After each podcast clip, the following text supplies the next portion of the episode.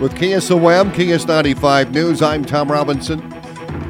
Two men were sentenced for their involvement in a conspiracy to distribute fentanyl, which resulted in a serious bodily injury to two victims.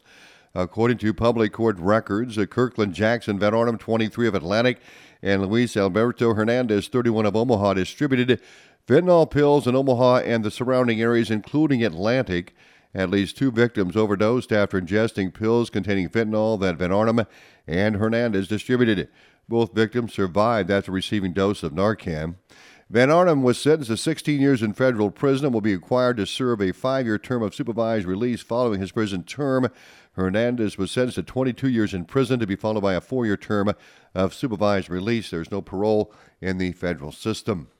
A Council Bluffs man was sentenced to five years in federal prison for possession of a firearm, a felon, and possession of cocaine and marijuana with the intent to distribute it. According to public court documents, Terrence Tether Yeager, 58, was on probation when probation officers visited his home and found cocaine, marijuana, methamphetamine, mushrooms, and prescription pills in his garage and a loaded pistol in his truck. After completing his prison term, Yeager will be required to serve a five year term of supervised release. There is no parole again in that federal system. Audubon Mayor Barb Jacobson proclaimed Sunday, December 17th, as a Firefighter Remembrance Day in honor of firefighter chaplain Dan Beatty and all other firefighters who dedicated their lives to protecting the community. Jacobson asks that you lower your flags at 8 a.m. on Sunday, December 17th until Monday at 8 p.m. A memorial service will be held at Our Savior's Lutheran Church in Audubon at 2 p.m.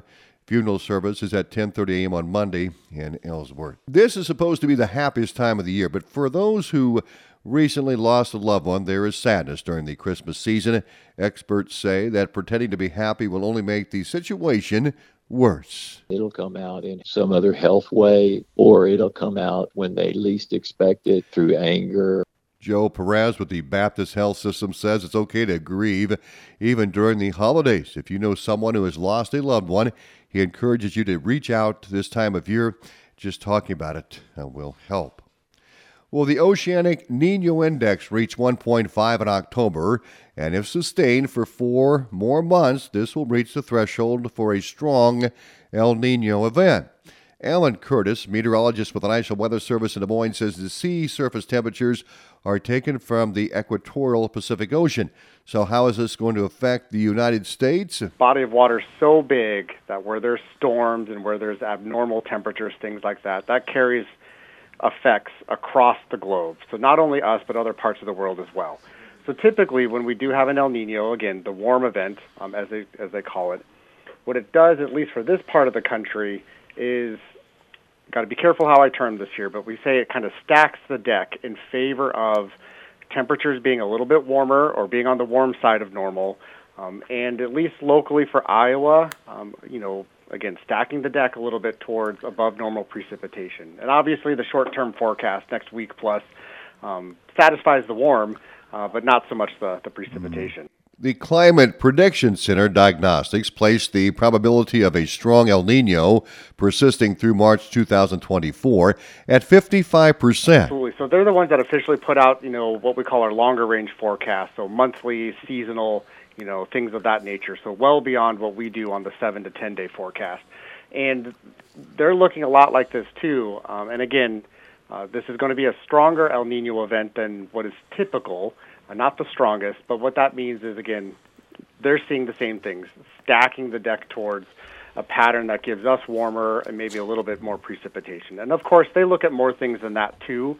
Um, but this, uh, the El Nino, La Nina, ONI, however you want to term it, that's really the big main driver that they'll look at, um, at least for kind of like the winter going into the spring. Curtis says this is not a specific forecast, still according to the latest data, where the forecasters are stacking the deck in favor of warmer, and what are the normal estimates for the balance of the winter months. Billions in federal, state, and local broadband funding efforts are getting deployed to help close the nation's digital divide.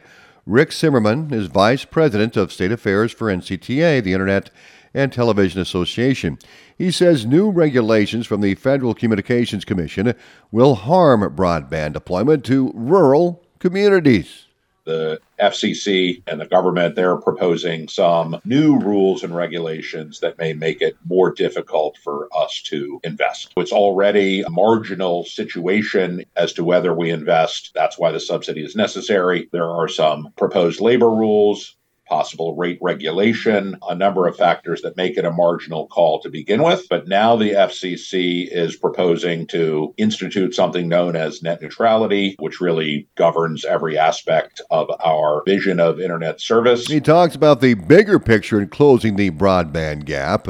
The bigger picture is that it's sort of a regulatory agency run amok, really trying to expand its power, control the way that the private entities, private markets serve broadband out in America. Do we go there in the first place? Well, the government is trying to change the economics by giving subsidies to go there, but then they're making it more difficult by potentially imposing all sorts of new rules and requirements, and they might blow this once in a generation opportunity to bring internet to all. Cimerman says the FCC needs to focus more on removing roadblocks to deployment. What they can do is remove roadblocks to deployment. One of the things that makes it more expensive to deploy broadband are things like certain permitting requirements, pole attachment rules and requirements, and we've got to attach to those poles. In some cases, it is costly, and the FCC can make it easier. So there's a number of ways that they can sort of remove regulatory barriers or also these physical barriers, if you will.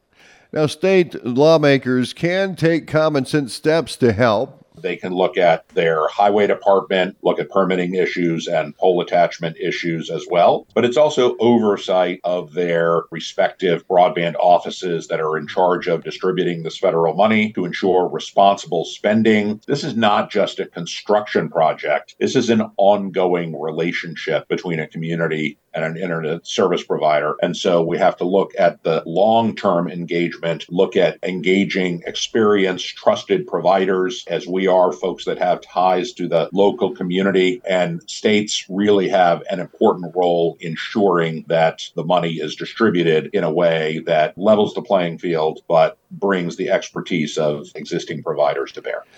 Cimerman says the opportunity to connect all of America is there now. Success depends on removing roadblocks to broadband deployment, not adding more of them. For more information, go to ncta.com.